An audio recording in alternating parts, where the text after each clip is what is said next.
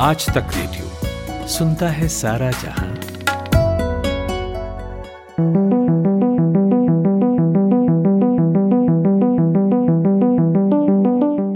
अगर मैं आपसे कहूँ कोडिंग तो आपके मन में अचानक से क्या आएगा? कुछ समय पहले तक यह बहुत संभव था कि आप किसी सॉफ्टवेयर इंजीनियर, कोई विशेष टेक्नोलॉजी, या फिर मोबाइल ऐप, या किसी एप्लीकेशन से जुड़ा कुछ आपके दिमाग में आता। कहने का मतलब है इसके आसपास का कुछ। लेकिन आज की तारीख में बहुत हद तक यह संभावना है कि आप बच्चों को कोडिंग सिखाने या इससे संबंधित कोई ऑनलाइन क्लास के बारे में कोडिंग बोलने पर सोचने लग जाएँ। इसे लेकर तमाम तरह की चीज़ें आपके आसपास से होकर रोज निकल रही होंगी लेकिन यहाँ ठहर कर यह सोचने वाली बात है कि बच्चों को कोडिंग सिखाने की जो बातें हो रही हैं, वो कितना संभव है और किस हद तक संभव है जिस काम के लिए देश में बच्चे ट्वेल्थ पास करने के बाद ऑल इंडिया एंट्रेंस एग्ज़ाम देकर आईआईटी जाते हैं, कॉलेजेस जाते हैं, वह काम क्या आठ दस साल के बच्चों को घर बैठे सिखाया जा सकता है? क्या कराया कुछ और जा रहा है और बेचा कुछ और? क्या बच्चों को कोडिंग सिखाने के लिए वाकई हज़ारों रुपए खर्च करने की ज़रूरत है?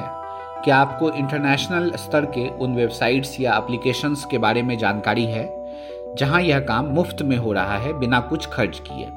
सवाल कई हैं और इस पॉडकास्ट में बात करेंगे हम बच्चों को कोडिंग सिखाने के अलग अलग पहलुओं पर। नमस्कार, मैं हूँ ऋतुराज और मेरे साथ इस विषय पर बात करने के लिए मौजूद हैं अंकित अरोड़ा। अंकित खुद एक इंजीनियर हैं और कोडिंग को समझते हैं। इस फ़ील्ड में उनका अनुभव है और सबसे ज़रूरी बात कि पिछले कुछ वर्षों से अंकित शिक्षा के क्षेत्र में अपने एनजीओ, सारथी फाउंडेशन के माध्यम से अंडर प्रिविलेज बच्चों के शिक्षा पर काम कर रहे हैं उनके एजुकेशन पर काम कर रहे हैं। अंकित दोनों पहलुओं को समझते हैं कोडिंग को भी और बच्चों के बीच इनके रियल इम्पैक्ट को भी। तो स्वागत है अंकित आपका। नमस्ते नमस्ते Rituraj ji thank you once again मुझे अपने पॉडकास्ट में बुलाने के लिए तो सर बुलाना ही था विषय ही ऐसा है कि आपसे बेहतर व्यक्ति मुझे मिल नहीं सकता। नहीं नहीं काफ़ी अच्छा लगता है। और आज का विषय काफ़ी इंटरेस्टिंग है जैसा ऋतुराज जी ने बताया काफ़ी पर्सनल है मेरे लिए क्योंकि मैं कोडिंग कर चुका हूँ अपने करियर में और उसके बाद एजुकेशन फ़ील्ड में काफ़ी टाइम से काम कर रहा हूँ। देखो तो, कमाल की बात है आपने कोडिंग की लाइफ में फिर आप एजुकेशन फ़ील्ड में काम कर रहे हैं। हाँ जी मतलब आई थिंक एक तरह से अच्छा भी है कि हम काफ़ी टाइम से ऋतुराज जी अगर आपने देखा हो कि काफ़ी जॉब्स में कंप्यूटर की जो नॉलेज है कोडिंग की नॉलेज है काफ़ी ऊपर चली गई है और आने वाले टाइम में भी हमें पता नहीं कि कैसा होगा आर्टिफिशियल इंटेलिजेंस की वजह से। तो ऑफकोर्स जिस तरह से मार्केट किया जा रहा है शायद वो ठीक नहीं है बट हाँ एक आई वुड से कि कहीं पे सिल्वर लाइनिंग ये है कि हम एक डायरेक्शन में जा रहे हैं जब हम बच्चों के लिए इसको भी एजुकेशन स्ट्रीम में लाने की कोशिश कर रहे हैं। और वो जो न्यू एजुकेशन पॉलिसी अभी अगस्त में लॉन्च हुई थी आ, उसमें भी आई थिंक कोडिंग के ऊपर काफ़ी ज़ोर दिया गया है। गवर्नमेंट के द्वारा भी जिसका एक क्लियर मतलब यही है कि हाँ आने वाली जो हमारी जनरेशन है उसको हम जॉब्स के लिए तैयार कर सकें। जो जिस तरह की जॉब्स आज मार्केट में एग्जिस्ट करती हैं तरह की जॉब्स आगे एग्जिस्ट करेंगी। ठीक है अंकित अब हम यहाँ से बातचीत को इसी डायरेक्शन में आगे बढ़ाते हैं।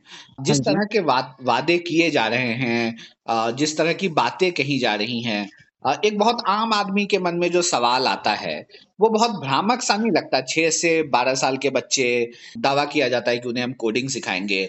बहुत सारे बच्चे इस उम्र में बहुत अच्छे से मल्टीप्लीकेशन और डिवीज़न नहीं कर पाएँगे। कोडिंग उनके लिए हाँ कितना टेक्निकल होगा? और क्या कोडिंग ही सिखाया जा रहा है या कोडिंग के नाम पे वीडियो गेम सिखाया जा रहा है? तो ऋतुराज जी मतलब मैं ये तो नहीं कहूँगा कि कोडिंग के नाम पे हम वीडियो गेम सिखा रहे हैं ऐसा कुछ। वो पहली नज़र में ऐसा लग सकता है। कि शायद ऐसा हो रहा है, पर उसके लिए ज़रूरी है देखना कि किस तरह के लेवल्स हैं। तो जैसे कि अगर हम किसी को इंग्लिश भी पढ़ाते हैं तो हम एक दिन में उनको न्यूज़पेपर नहीं पढ़ना सिखा देते हैं तो वो शुरू बहुत बेसिक चीज़ों से होता है। A for apple B for ball से। और फिर धीरे धीरे वो मतलब ए एंड दा फिर एक लाइन के सेंटेंस इस तरह आगे जाता है। इस तरह मैथ्स में भी मैं कोई बहुत बड़ी उनको लीनियर इक्वेशन या एल्जबरा नहीं सिखाता। पहले हम बेसिक नंबर सिस्टम सिखाते हैं कि भाई द काउंटिंग क्या है व्हाट कम्स आफ्टर बिफोर तो इस तरह कोडिंग में भी ये उम्मीद करना कि पहले दिन ही कोई कोड लिखना सिखा देगा मुझे जावा में पाइथन में तो वो एक गलत एक्सपेक्टेशन है जो ना कंपनीज़ को सेल करनी चाहिए, जो ना वही पेरेंट्स को एक्सपेक्ट करनी चाहिए कि ऐसा कुछ होगा। कोडिंग के भी अपने अलग अलग लेवल्स होते हैं और पहले एक दो लेवल्स काफ़ी आसान होते हैं, जिसमें आप बेसिक एक स्क्रीन पे आप देखिए तो आपको किसी ऑब्जेक्ट को लेफ़्ट टू राइट ले जाना है तो आप डिफाइन करते हैं कि वो ऑब्जेक्ट को लेफ़्ट टू राइट कैसे ले जाया जाए। और उसको ले जाने का जो आप एक्सप्रेशन बनाते हैं कि हाँ पहले आप दो स्टेप राइट जाए, फिर नीचे आए, फिर लेफ़्ट जाए, फिर आगे, पीछे तो वो एक बेसिक आपका लॉजिकल आर्ग्यूमेंट जिसे बोलते हैं, वो स्ट्रॉन्ग बनाती है कि आप क्या एक कंप्यूटर को, एक मशीन को इंस्ट्रक्शन दे सकते हैं कुछ करने के लिए और जब आप प्ले बटन दबाते हैं तो वो मशीन वो जो है इंस्ट्रक्शन है, उसको फॉलो कर रही है।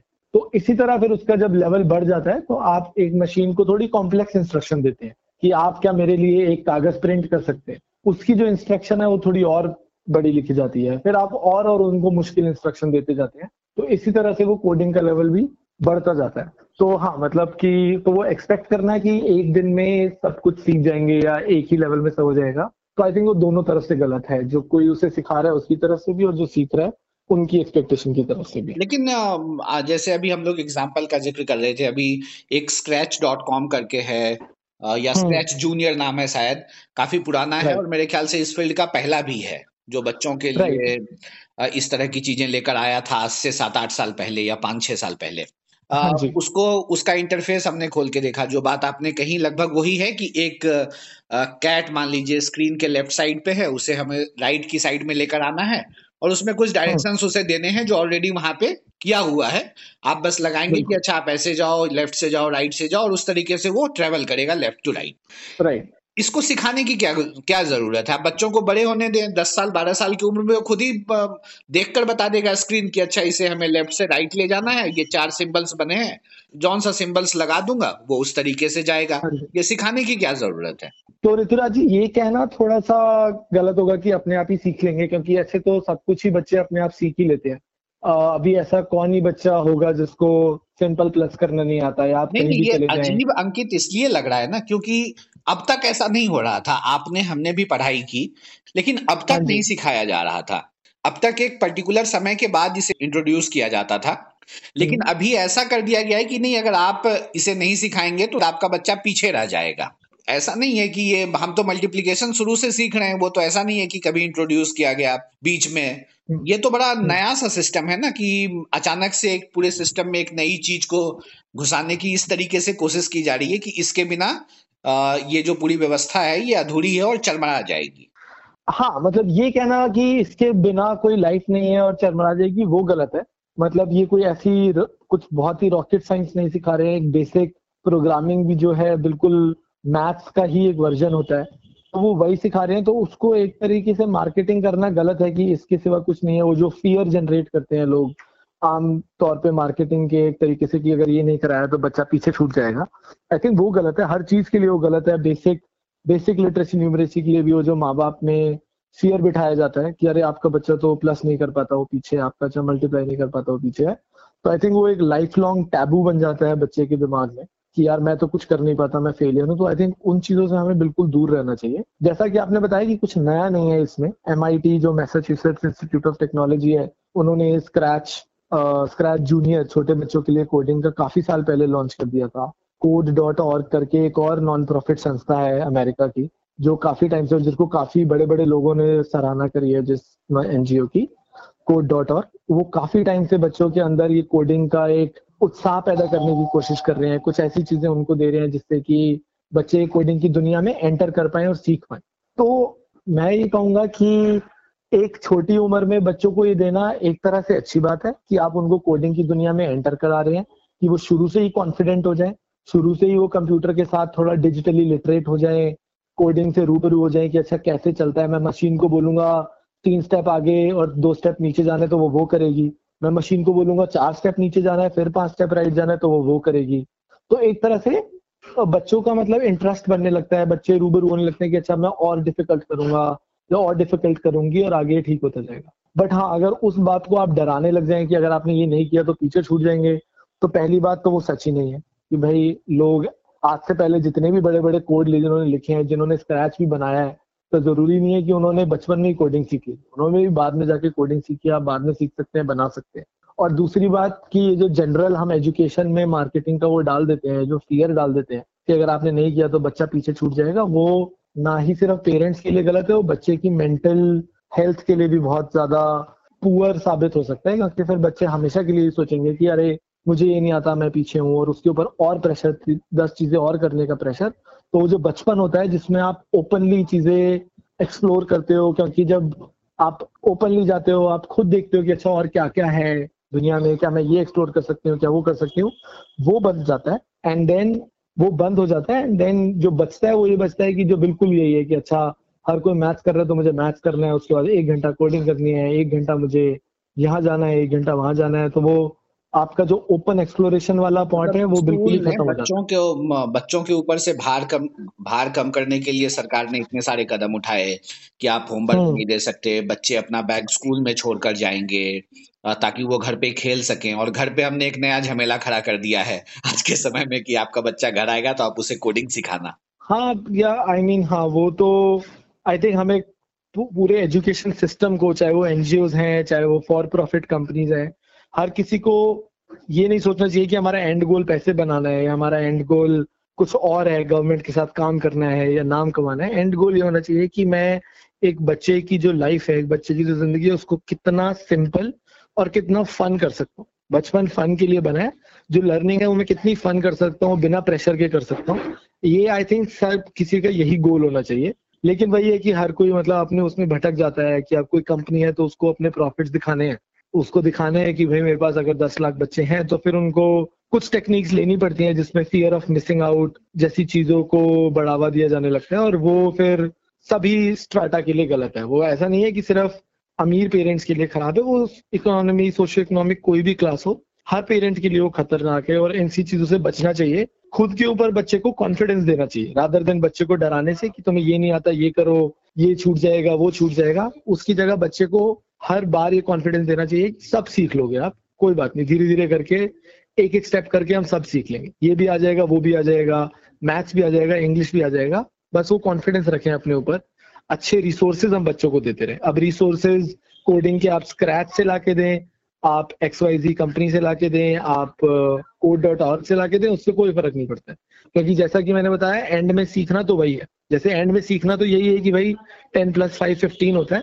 इस तरह कोडिंग का भी एंड गोल तो वही सीखना है। अब रिसोर्सेज जितने आप अच्छे पेरेंट्स को दे सकते हैं, जितने अच्छे आप बच्चे को दे सकते हैं, उस पर हमारा ध्यान होना चाहिए कि किस तरह में best of the best resources लाके बच्चे को दे सकूँ और एक तरह से आप देखें तो पेरेंट का भी यही होता है कि मैं अपने बच्चे को दुनिया की बेस्ट से बेस्ट चीज़ ला के दे सकूँ बट प्रेशराइज नहीं करना है उसके बाद। ला के दे दी इन्वेस्ट कर लिया, बच्चे के साथ रोज थोड़ी देर कर लिया, उतना ही बहुत है। लेकिन यहाँ है ना कि जो चीज़ें ऑलरेडी फ्री में अवेलेबल हैं और बहुत सालों हम्म। से अवेलेबल हैं उसको हाँ पैसे देकर खरीदने की क्या ज़रूरत है? क्या लोगों को क्या लगता है कि पता नहीं है कि change dot sorry code dot O R G नाम की एक वेबसाइट है इंटरनेशनल लेवल की वेबसाइट है और वो फ्री में ये चीज़ें सिखाती हैं और बहुत सालों से सिखा रही है। तो इस पे फिर पच्चीस तीस हज़ार चालीस हज़ार रुपए खर्च करने की क्या ज़रूरत है? ये तो रितिजा जी थोड़ा मार्केटिंग का हो गया। मतलब जैसे कि आई डोंट थिंक आज से पहले uh, किसी ने स्क्रैच डॉट स्क्रैच या कोड डॉट और का नाम सुना होगा। मतलब काफ़ी सारे यूज़र्स ने आपके लिसनर्स ने शायद ये नाम ना सुना हो। लेकिन हाँ अगर आप जितना ज़्यादा मार्केटिंग करते हैं तो एक तो वो हो जाता है कि जो नाम सबसे ज़्यादा सुनाई देता है जो दिखता है वही बिकता है वैसा वाला चीज़। दूसरा आई थिंक ये हो जाता है कि फ्री की चीज़ से हमेशा लोगों को शक रहता है थोड़ा सा। कि ये फ्री में मिल रही है तो कुछ तो खराब होगा। अच्छा अगर आप इस चीज़ के दस हज़ार लेते हैं तो भाई कुछ बहुत ही अच्छा होगा। जैसे फ़ूड फैट होता है। केला अगर पाँच रुपए का तो इतना अच्छा नहीं होगा। पर अगर अंगूर अस्सी रुपए किलो है तो शायद वो ज़्यादा अच्छे हों। पर होता कुछ नहीं है। शायद केले में ज़्यादा न्यूट्रिशन होते हैं, जिसे फ़ूड फैट बोला जाता है। तो आई थिंक वो बात अभी भी यही चल रही है कि थोड़ा सा हमें पेरेंट्स को जागरूक ज़्यादा करना पड़ेगा अवेयरनेस ज़्यादा करनी पड़ेगी कि आप ये मत सोचिए कि कोई चीज़ महँगी है तो वो अच्छी आप कोडिंग एक अच्छी स्किल है लेने के लिए, एक अच्छा लाइफ स्किल है। अगर आप दे सकते हैं बच्चे को तो अच्छी बात है। उसके रिसोर्सेज अलग अलग जगह पे प्रेजेंट है। कोई कंपनी से लेना चाहते हैं, आप कोई इंडियन कंपनी से ले सकते हैं। जैसा कि आपने आज अपने शो में बताया स्क्रैच और कोड डॉट ऑर्ग भी अवेलेबल है। आप वहाँ से भी ले सकते हैं। बच्चा इक्वली अच्छी कोडिंग सीखेगा। पर ध्यान सिर्फ़ इस बात का ये रखें कि बच्चे के ऊपर कभी भी किसी चीज़ का प्रेशर ना डालें कि भाई ये तो करना ही करना तो अंकित यहाँ रुकते हैं हम एक छोटे से ब्रेक के लिए। जब ब्रेक के बाद वापस लौटेंगे तो हम इस बातचीत को आगे बढ़ाएँगे। एक तार म्यूज़िक का और एक तार पोएट्री का। दोनों मिल जाए तो क्या बनता है? दो तारा। मैं हूँ चिन्मयी। और मैं हूँ जोएल। हम गाते हैं सुनाते हैं कविताएँ। कभी गिटार पर तो कभी बांसुरी पर। और कभी अपने घर में पड़े हुए बक्से की थाप पर। तो सुनिए हमारा दो तारा। सिर्फ़ आज तक रेडियो पर। कितना लंबा प्रोसेस ये लगता है आपको है? क्योंकि इतनी कम उम्र में इसे इंट्रोड्यूस करा दिया गया है या कर दिया गया हाँ है या कर दिया जाएगा आने वाले समय में ये कब तक चलेगा। हाँ जब तक एक बच्चा ये ना तय कर ले कि मुझे बीटेक करना है ये तब तक चलेगा। या दो साल तीन साल का कोर्स है और उसके बाद ये खत्म हो जाएगा। मतलब ये क्या प्रोसेस है? कितना लंबा खींचेगा? उसके बाद मैं एक और सवाल पूछूँगा इसी से जुड़ा हुआ। देखिए, लंबा खींचेगा तो नहीं कह सकते, क्योंकि ना मतलब मुझे ये हमेशा गलत लगता है सवाल, इसलिए क्योंकि हम हर चीज़ का ना एक टाइम डिफाइन कर देते हैं। अब जैसे कि हम चाहते हैं कि हर बच्चा तीन महीने के अंदर अंदर एडिशन सीख ले, पर अब वो गलत है। कुछ बच्चे उसको छह महीने में भी सीख सकते हैं, कुछ बच्चों को साल भी लग सकता है। तो हमें कभी भी किसी चीज़ का टाइम नहीं डिफाइन करना चाहिए, वो बच्चे टू बच्चा डिफर करेगा। और हमारा जो एजुकेशन सिस्टम बना हुआ है, वो पिछले 200 साल से चला हुआ आ रहा है, जिसमें एक फैक्ट्री मॉडल से वो एजुकेशन सिस्टम चलता है। कि भाई सौ लोग आएँगे, सौ के सौ लोगों को मैं एक साथ, एक समय पे, एक जगह पे, एक ही चीज़ पढ़ाऊँगी या पढ़ाऊँगा और वही सौ बच्चे फिर आगे निकले। अब होता यह है कि उन सौ में से पाँच को चमक जाता है, बाकी पचानवे को नहीं चमकता और वही हम अपने एजुकेशन सिस्टम में देखते हैं कि कुछ बच्चे अच्छे चल रहे हैं, कुछ बच्चे पीछे चल रहे हैं। तो आई वुड से कि इस टाइम वाले आर्ग्यूमेंट से हमेशा दूर रहना चाहिए। कोई बच्चा अगर एक साल में पूरी की पूरी कोडिंग सीख जाता है और वो मान लो छह साल का और वो पूरा का पूरा कंप्यूटर बना सकता है तो बहुत अच्छी बात है। किसी बच्चे को दस साल लग रहे हैं तो भी अच्छी बात है। जिसका अपनी स्पीड है वो उसी स्पीड से चलते रहेंगे। सर बात तो, तो ये भी है कि, हाँ, कि लोग चार चार साल इंजीनियरिंग करके भी कोडिंग नहीं कर पा रहे हैं सच्चाई तो ये भी है। अब वो तो हाँ जो हमारे कॉलेजों में हो रहा है वो तो आई थिंक एक अलग ही उसके ऊपर आपको आ, पूरा का पूरा पॉडकास्ट करना पड़ेगा कि कॉलेज एजुकेशन में उसी सिस्टम की एक सच्चाई ये है कि उसी क्लास का कोई लड़का बहुत अच्छा करके निकलता भी है। ऐसा नहीं है कि वो हाँ जी। एक ही क्लास में पढ़ा हुआ दो लड़का एक नहीं बना पाता है और दूसरा बहुत अच्छा बना लेता है। तो इसलिए कॉन्ट्राडिक्शन है ना कि एक जो चीज़ें हम ट्वेल्थ के बाद सीखते हैं जाकर उसे बहुत हम्म। निचले लेवल से सिखाया जा रहा है। भले उसका पैटर्न बहुत अलग है और बहुत कुछ हाँ वो कहते हैं ना तीस मार खान टाइप का नहीं है लेकिन फिर भी है तो लोगों के लिए नया ही। आपके लिए भले हाँ, नया हो क्योंकि आपने देखा है। लेकिन पेरेंट्स हाँ के लिए तो नया है जिन्हें पे करना है और जो इस चीज़ के पीछे बिल्कुल लगे हैं कि कैसे कुछ मिल जाए अपने बच्चों के लिए नया। हाँ आई थिंक भाई आपकी फिर भाई आप ही के पॉडकास्ट से मतलब मैं यही बताना चाहूँगा लोगों को कि बिल्कुल आ, कुछ इसको अलग से नहीं सोचना है। कोडिंग बिल्कुल ही बेसिक लॉजिकल थिंकिंग की तरह होती है।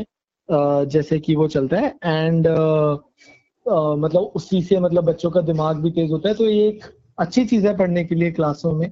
स्कूलों में अगर इसको इंट्रोड्यूस किया जा रहा है, बस हाँ यही है कि उसमें प्रेशर में नहीं आना है कि भाई ये तो कुछ अलग ही ऐसी चीज़ है जो किसी को भी नहीं आती है। बिल्कुल बेसिक चीज़ है और काफ़ी सारे रिसोर्सेज अवेलेबल हैं और पेरेंट्स जैसे जैसे आपके पॉडकास्ट को सुनेंगे, और चीज़ें पढ़ेंगे तो उनको भी पता चलेगा कि हाँ यार, कितनी और सारी चीज़ें हैं जहाँ से हम बच्चे को सिखा सकते हैं ये। और, एक मतलब बच्चे का इंटरेस्ट अगर बनता है तो अच्छी बात है अगर वो आगे की तरफ़ बनता रहे तो। मैंने पिछला सवाल जो वो टाइम फ्रेम वाला पूछा था कि कब तक खींचेगा इतना लंबा चलेगा या ये लगातार हाँ चलेगा कि अगर कोई बच्चा दूसरी तीसरी में स्टार्ट करता है तो वो अब जब तक इंजीनियरिंग ना ले ले एज एन कोर्स तब तक वो हम्म। चलता रहेगा इस ये पूछने का मतलब ये था कि बहुत बार हमने आपने अपनी लाइफ में कोई ना कोई लैंग्वेज का कोर्स सीखा होता है। मान लीजिए जैसे मैंने जर्मन लिया होगा किसी समय अपने एजुकेशन में आपने फ्रेंच लिया हाँ होगा। हाँ हमने उसे एक सेमेस्टर दो सेमेस्टर सीखा क्योंकि वो पार्ट ऑफ़ हमारा कैरिकुलम था कोर्स था। फिर हमने छोड़ दिया। और आज के समय में शायद हम दो चार लाइन से ज़्यादा नहीं बोल पाते हैं वो भाषा। तो वो जो एक टूटता है ना वो जो एक चेन टूटता है तो फिर उसका कोई इंपॉर्टेंस हाँ नहीं रह जाता मेरे ख्याल से। कुछ चीज़ों मतलब कुछ चीज़ें हमें याद रह जाती हैं और बाकी चीज़ें मैक्सिमम चीज़ें हम भुला देते हैं। इस संदर्भ में मैं मैंने वो टाइम फ्रेम का सवाल पूछा था कि ऐसा ना हो हाँ कि हमने चौथी के बच्चे को कोडिंग सिखाई आठवीं तक और आठवीं के बाद बच्चा बोर्ड में लग गया दो साल के लिए इलेवन ट्वेल्थ हाँ और हाँ उसके बाद वो सब कुछ भूल गया। हाँ और जब वो नए एजुकेशन सिस्टम में गया जहाँ पे बेसिकली सही में आपको कोड लिखना होता है तो उसके वो कुछ काम नहीं आ रहा है। आ, मैं ये बोलूँगा इसमें अगर ऋतुराज जी आप परमिशन दे तो मैं एक एग्जांपल से इस पॉइंट को बिल्कुल बिल्कुल जितनी आसानी से आप समझा सकते हैं उतनी हाँ, आसानी से एग्ज़ाम्पल कोड करके समझा तो अगर आप एग्ज़ाम्पल लें स्टीव जॉब्स का जिन्होंने मतलब पूरा हमारा पर्सनल कंप्यूटिंग की दुनिया बदली है तो आप उनकी लाइफ में एक बहुत ही इंटरेस्टिंग किस्सा हुआ था कि उन्होंने जब कॉलेज अपना छोड़ दिया जब उन्होंने कॉलेज ड्रॉप आउट कर दिए कॉलेज ड्रॉप आउट करिए तो उनको, उन्होंने, उनको लगा कि यार मुझे कुछ तो सीखना है, जो भी मेरा मन कर रहा है सीखने का। और उन्होंने जो क्लास में ऑप्ट किया सीखने के लिए, वो क्लास का नाम था कैलीग्राफी क्लास कैलीग्राफी क्लास में ये सिखाया जाता है कि किस तरह से आप लेटर्स को लिखते हैं, किस सुंदरता से आप लेटर्स को लिख सकते हैं अलग अलग तरीके से आप वर्ड्स को लिख सकते हैं लेटर्स को लिख सकते हैं। तो सीजर्स को उसमें बहुत इंटरेस्ट आया और उन्होंने वो वाली क्लास उठा ली। तब उनको नहीं पता था कि उस क्लास का क्या करेंगे, क्या नहीं करेंगे, कुछ काम आएगी, नहीं आएगी। बट अगर आप आगे उनकी लाइफ में देखें और ये बात उन्होंने अपनी स्पीच में भी बताई है कि जब वो आगे अपनी लाइफ में गए तो उन्होंने जो आप आज अपने कंप्यूटर में देखते हैं ना कि जब आप कुछ टाइप करते हैं और आपको उसका फॉन्ट अलग करना होता है, उसका फॉन्ट फॉन्ट स्टाइल आपको अलग करना होता है तो बड़े सारे फॉन्ट साइज़ होते हैं Calibri Arial Cambria Georgia sans comic sans तो ये अलग अलग टाइप की फॉन्ट साइज़ फॉन्ट स्टाइल्स हैं। तो ये पहले एग्जिस्ट नहीं करते थे, ये स्टीव जॉब्स ने ही एग्जिस्ट करवाए, जब उन्होंने अपना पहला मैकिनटॉश मैक कंप्यूटर बनाया। और ये आइडिया उनको अपनी कैलीग्राफी क्लास से ही आया। तो इसका जो कहने का मतलब है, जो स्टोरी से मैं आपको बताना चाहता हूँ और अपने लिसनर्स को बताना चाहता हूँ, ये है कि कभी भी ऐसे कोई कोर्स करने की ज़रूरत नहीं है। अच्छा कि ये कोर्स का पार्ट है तो हम करेंगे। अगर आपको कुछ इंटरेस्ट आ रहा है, अगर आपको लग रहा है कि हाँ इसमें कुछ आगे मतलब मुझे अभी की तरह ये अच्छा लग रहा है, ये करने में मुझे मज़ा आता है, ये करने में मेरा एक्यूमन बढ़ता है लॉजिकल थिंकिंग बढ़ती है तो आप उसको कर लीजिए। हर किसी का नफा नुकसान आप शायद उस टाइम नहीं बता सकते शायद आगे जाके कहीं पे वो आ जाएगा। और यही बात जो है, जो हमारी न्यू एजुकेशन पॉलिसी आई है, उसमें भी आई थिंक ये हिंट करने की कोशिश की गई है कि जैसे दसवीं के बाद आपको स्पेसिफिक सब्जेक्ट लेने की ज़रूरत नहीं है। कि अगर आप मैथ ले रहे हैं तो आप सिर्फ़ फिजिक्स केमिस्ट्री मैथ और इंग्लिश ही ले सकते हैं। अब जो नया सिस्टम आने वाला है, उसमें ये कि अगर आप मैथ ले रहे हैं तो आप साथ में हिस्ट्री भी ले सकते हैं। आई थिंक लास्ट टाइम भी हमने ये बात करी थी कि अगर आप फिजिक्स उठा रहे हैं तो अगर आपको साथ में फिजिक्स के साथ साथ अगर आपको मान लीजिए फिलोसफी पढ़ने का शौक है, जैसे अल्बर्ट आइंस्टाइन को था तो आप वो भी कर सकते हैं। तो आई थिंक ये वाली जो पूरी सिचुएशन है, ये भी उस तरफ़ जा रही है कि पूरे एजुकेशन सिस्टम को हमें इसी तरह की शेप देनी पड़ेगी कि आप उसे नफे नुकसान से ना उठाएँ। अगर आपको अच्छा लग रहा है, उसमें इंटरेस्ट आ रहा है तो आप उसको उठा लें। कहीं ना कहीं आगे ज़िंदगी में अगर वो काम आ जाएगा तो अच्छी बात है। अब एक अंत की तरफ़ हम लोग बढ़ रहे हैं, अंकित। आप चूँकि बच्चों के बीच काम करते हैं, आपका जो एनजीओ है, वो अंडर प्रिविलेज्ड बच्चों के साथ काम करता है। ये जो कोडिंग का वाला, नया वाला कॉन्सेप्ट आया है, जो अभी तक सिलेबस का बहुत ज़्यादा पार्ट नहीं है, नहीं बन पाया है ये कितना हाँ बड़ा डिवीज़न पैदा करेगा उन बच्चों के बीच में जहाँ पे एजुकेशन सिस्टम और स्कूलिंग सिस्टम इसलिए बना है क्योंकि सब कोई एक समान चीज़ें सीखे। uh, ये काफ़ी इंटरेस्टिंग क्वेश्चन है। आई थिंक ऋतुराज जी मैं भी इसके बारे में काफ़ी सोचता हूँ।